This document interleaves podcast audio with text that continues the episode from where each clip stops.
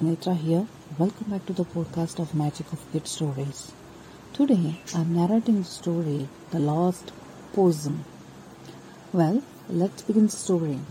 Mister Possum lived with his wife and the three children Polly, Paul and Percy in the tall tree. They were a happy family.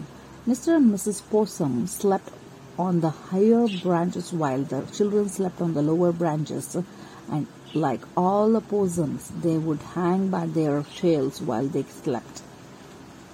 One morning, Mister and Missus Possum woke up to find Percy missing. They called the other children and asked them if they had seen Percy. "No, Mama," said the Paul and Polly. "He was nowhere to be seen. He was not in the woods and he was not down by the lake." At last, Mister Possum uh, spotted him near the beehive hanging from a tree. He was very busy scooping honey into his mouth.